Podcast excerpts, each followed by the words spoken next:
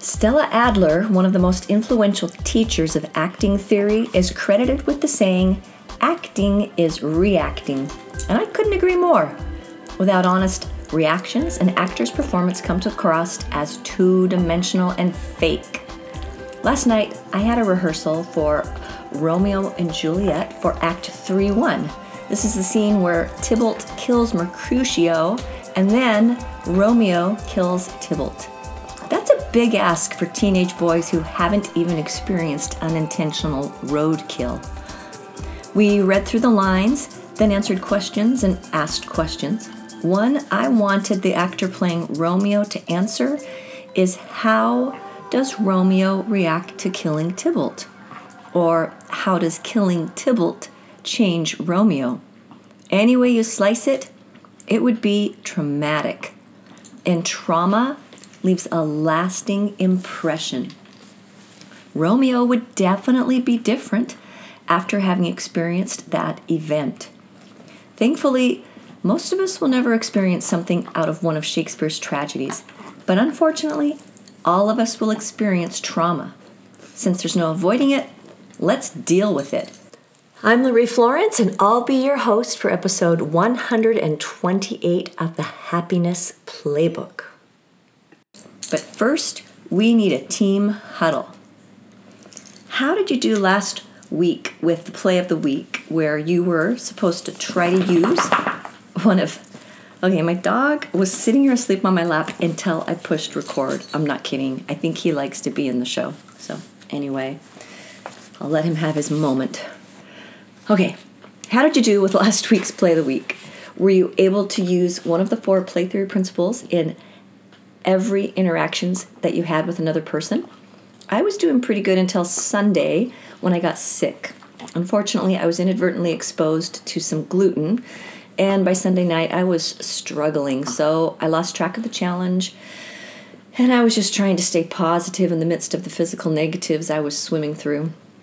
While I was focusing on it, though, I did notice that when talking to others, I felt more connection. I also noticed that there were times that thinking about let go and play helped me to be less reactive and defensive and more accepting of another person's ideas or choices without judgment. How did you do? Leave a comment here on playtheory.org or send us a direct message at the Happiness Playbook on Instagram.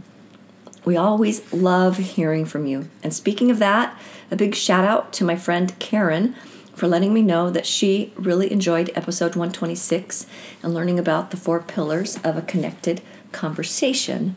That's Tony Overbay's idea, but I did an episode on that. So go back and listen to that one. A huge thank you also to the Sewing Peach for your review on iTunes. They said, quote, Great show. Love listening in the car with my teens and hitting pause to discuss how we've noticed the principles and how we can apply them. Keep up the great work. Unquote. Thank you, Sewing Peach and Karen. Your kind words are the kind of encouragement that I need to keep plugging away at this. Encouragement is so important in our world today where we are ironically more connected than ever and yet more susceptible to loneliness and feelings of insecurity. There's a saying that ignorance is bliss, and in days gone by, we were blissfully ignorant of all the fun and amazing experiences everyone else on the planet seems to be having. In our current world of oversaturated connection via social media, we can easily fall prey to comparison that leads to dissatisfaction and FOMO, which is rocket fuel for anxiety. All these negative feelings can leave us discouraged and overwhelmed, awash in self doubt and self condemnation, feeling like we'll never measure up to all the glistening, airbrushed perfection we're constantly exposed to. All this to say, kind words like, you got this, or I value what you do, really do matter. They encourage and support, and that is a service. Here's to all of you out there that take the time to intentionally say thank you and share messages of support and goodwill with others. It does make a difference.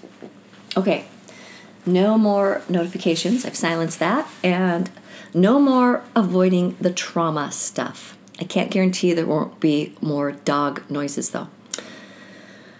I know that trauma is what a lot of us would prefer to avoid, but it's not good for our brains or our moods to avoid it. So let's get into it. Here's a definition for trauma one, a deeply distressing or disturbing experience. A personal trauma could be the loss of a loved one. Uh, another definition is a physical injury, such as the rupture of the diaphragm caused by blunt trauma. Neither of those sound really good, and no wonder we want to avoid them. My oldest daughter experienced a physical trauma when the wheel of her bike spun out on a patch of sand when she was 10 years old, and she fell, hitting her side on the edge of a wooden pallet. When she ran inside, I could immediately see that she was in excruciating pain. And it ended up that she had ruptured one of her kidneys and she spent a week in the ICU while they were trying to decide if they would have to take the kidney. Her physical trauma also generated some emotional trauma for her and me, her mom. Trauma isn't always this intense, but it is a pervasive problem with lasting adverse effects on our mental, physical, social, emotional, and or spiritual well-being. Research has shown that trauma actually changes our brains. It is the real deal. Trauma is uncomfortable, unpleasant, and hard to manage. No wonder we seek to avoid it. So, when it happens to us or someone we know, we may rush to move past it or forget it or deny it, but that's just not possible. Does anyone remember the scene in the Star Wars movie A New Hope where Princess Leia, C3PO, Luke, and Han Solo are stuck? Oh, and, and Chewbacca. They're stuck in a trash compactor on one of the big ships. Someone shoots off their laser gun, and the laser ricochets around and around the metal enclosure, barely missing them. Traumatic emotions are the same way. They enter with force, and if we don't accept them and let them pass through us, they will reverberate in our psyche and minds until we do deal with them. On the surface, things can look all clear, but deep down, there's damage going on if we try to deny trauma. For my daughter, it was interesting because when she came in from her bike fall, the first thing we did was to look and see where she had gotten hurt. On her side, where she was feeling this excruciating pain, there was not a mark. It wasn't red, there was no bruising. We were a little confused how she could be in so much pain without any obvious indication of a wound. Well, it ended up that she had to use the bathroom and there was the telltale sign of blood in her urine that coupled with her face losing all color including her lips made us realize there was something serious going on so we rushed her to the emergency room and they took care of her but on the surface there was no indication that she had that big of an injury.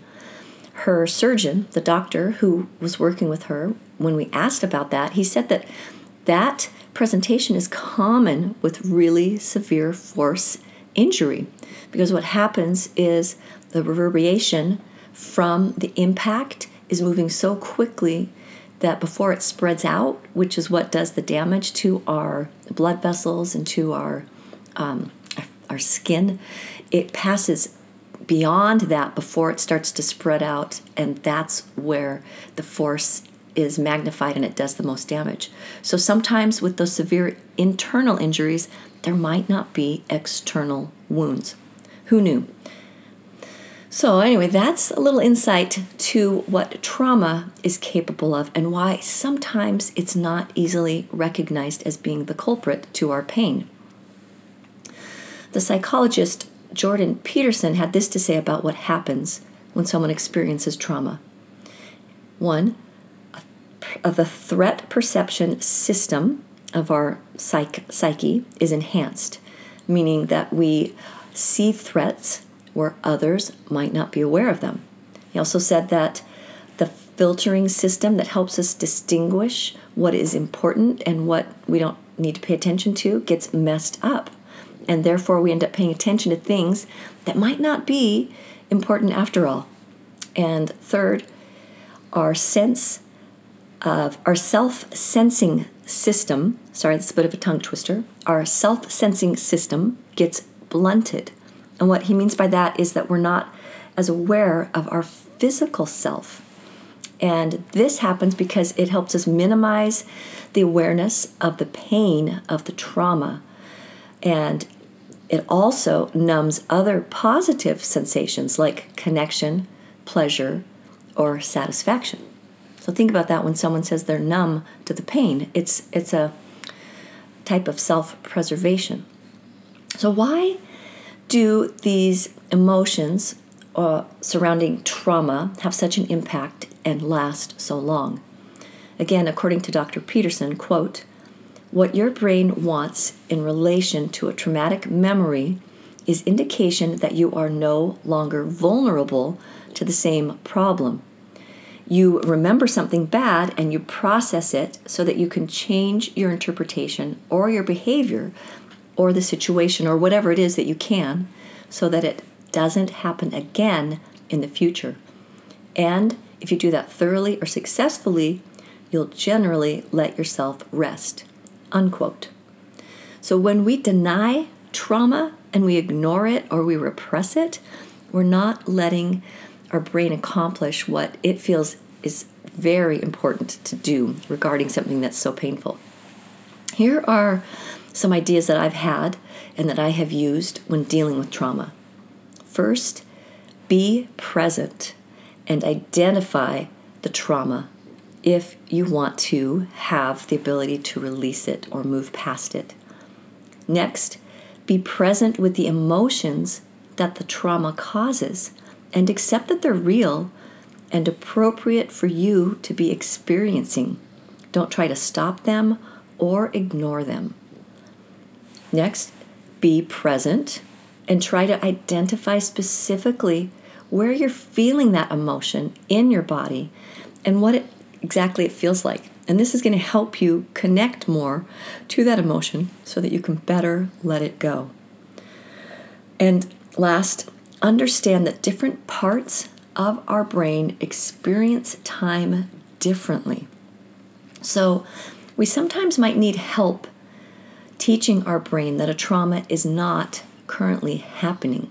There's a part of our brain that will feel like the trauma is still a very real threat. So we might need professional help to deal with the emotions of a traumatic event and be open to doing that if you need that. If you try to suppress or stop emotions brought on by trauma, you're stopping your mind and body from processing them, and you will just keep reliving them as your mind keeps trying to process them. Just like in the scene in the Star Wars garbage compactor, it's going to keep bouncing around doing damage. In the West, we tend to buffer from the discomfort of trauma and the damage that it's causing with mind altering substances or going numb via binge watching media or getting caught up in our video games or something that distracts our minds. But this is no cure, and the emotions will still be bouncing around inside of us, causing who knows what kind of damage. In African nations and in the East, they tend to use modalities that involve the body to deal with trauma, like yoga or Qigong, to mitigate the effects of the negative experiences. Dr. Bessel van der Kolk who's the author of The Body Keeps the Score, a book about how trauma is held in our physical bodies, has done research that shows that yoga is more effective than pharmaceuticals for treating PTSD or post traumatic stress disorder.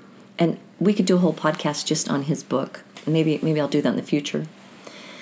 Maybe yoga is so effective at dealing with trauma because it invites us into the present moment. And only when we're present can we deal with the emotion that has been brought on by trauma. When we experience something traumatic, either ourselves or by learning about something that someone else has experienced that was traumatic, it's helpful to be present and feel the initial pain, shock, disbelief, betrayal, fear, whatever negative emotion comes. Then, after we've allowed ourselves to feel it, allow ourselves to feel the next emotion. Maybe it's acceptance, curiosity, or even gratitude for all that hasn't been traumatic in our life. We might even go through the pain to arrive at peace. If it's a big shock, it may take a few times of being present with these emotions before they subside. In the process of grieving, we often circle through those emotions of disbelief or bargaining or anger, denial, many times. Each time the emotion might diminish, might be more manageable. And as we circle through them, we eventually come to a place of acceptance and peace. But denying our emotions when they arise from a traumatic event is never a good strategy. Just like the vibrations that broke my daughter's kidney because they didn't exit the body and they went deep into her body, the reverberations of emotional pain will continue in our body and psyche. And if we don't allow them to go through us and instead try to stop them or hang on to them, they do greater damage. The four principles of play theory are not isolated, standalone ideas. There's a spectrum that exists between these four expressed ideas. And the way to manage something traumatic really does fall between being present and let go and play or moving on with your life. Denial of a terrible experience or something traumatic will force us to continue to experience it just in different ways. Whereas being present with the hard to comprehend, hence hard to experience feelings, will allow us to process them so we can better let them go. But when we are only present with the feelings brought on by trauma, then we're frozen in our view of the world, and our responses to current stimuli will be based on the past traumatic event and thus out of sync with what's really happening. Consider anxiety. It can be caused by this loop of overreacting to a stressor instead of sitting with it and then letting it go. Children are the best at being present and letting go and playing. They can fall off their bike, skin both knees, and cut their lip, then hop back on their bike after a band aid, a hug, and a kiss from mom. Their tears and heartfelt cries confirm that they were being 100% present with the pain of what happened to them. And by doing so, it made it easier for them to then move through the pain and let the trauma go once the fear, pain, and shock of the fall starts to subside. They are the best at being present and then letting it go. Sometimes it's not a physical trauma that we're dealing with, and emotional trauma is very real as well. This week that I'm recording the podcast in is Easter week, and there are a lot of folks that let these emotional traumas go by giving them to Jesus believer or not, this idea of signing off on the stuff that's causing you pain that you no longer need to carry is a good idea.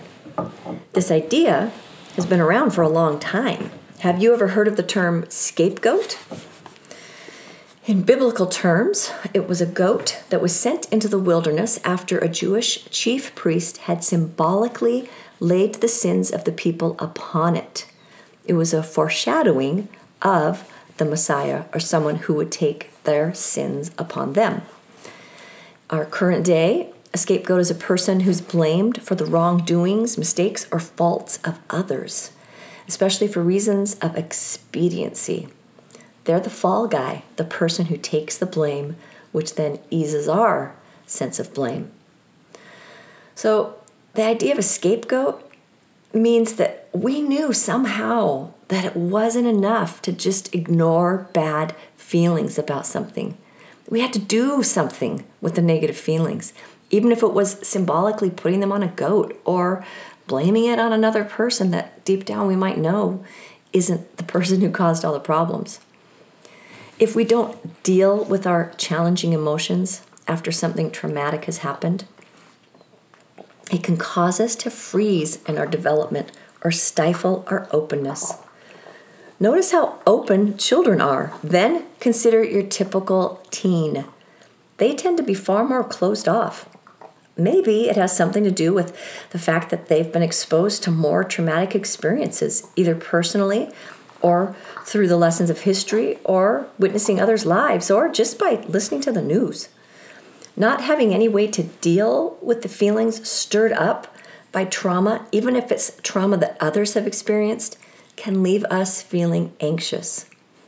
Imagine there's a concerned friend constantly, lightly tapping on your arm, just enough that you can go through your day talking to other people and getting your work done, but it's always there, tap, tap, tapping away. This person is well meaning. They think there's a danger that you need to be made aware of, but that tap, tap, tapping is just so annoying. The alternative is to be present with the person that's tapping on your arm. Turn and face them and let them share the thoughts they have, and then ask yourself, what can I learn from this? This will give your ever protective brain a better job to do. By the way, it's your brain that's doing the tapping. If we can do this, then it will move on and find connections to what you've experienced and extrapolate to what others have experienced. You will gain understanding and develop empathy. You'll learn valuable lessons to increase your chances of self preservation, and you'll be better able to handle future traumatic events. So that's something to chew on. Trauma is there to serve you if you will be present and listen to it and then let go and move past it. So, for this week's play of the week, I want you to notice if you're holding any trauma. Maybe it's something that you've repressed and you're not even aware of, but there's that nagging tap, tap, tapping feeling. And then go through and ask yourself if you can be present and sit with that feeling and if there's a way of identifying it. Maybe it's something that you can identify, thank your brain for letting you know how you're feeling about it, accept those feelings and move through it, or maybe it's time to make an appointment with a professional counselor who can help you go the rest of the, the journey to overcome that trauma. But it's not something that you have to sit with or carry. All right, next week, I'll be sharing a superpower that's accessible to everyone. For all of you Wordle players, it has five letters and starts with a B. It only has one vowel. Making this one trait a regular part of your life can increase your life expectancy, raise your immune response, and improve your mood. And it's simple. So tune in next week to learn how powerful the play theory principle of let go and play can be when we focus in with the mindset that we will be talking about. Hopefully, next week my dog won't be as noisy.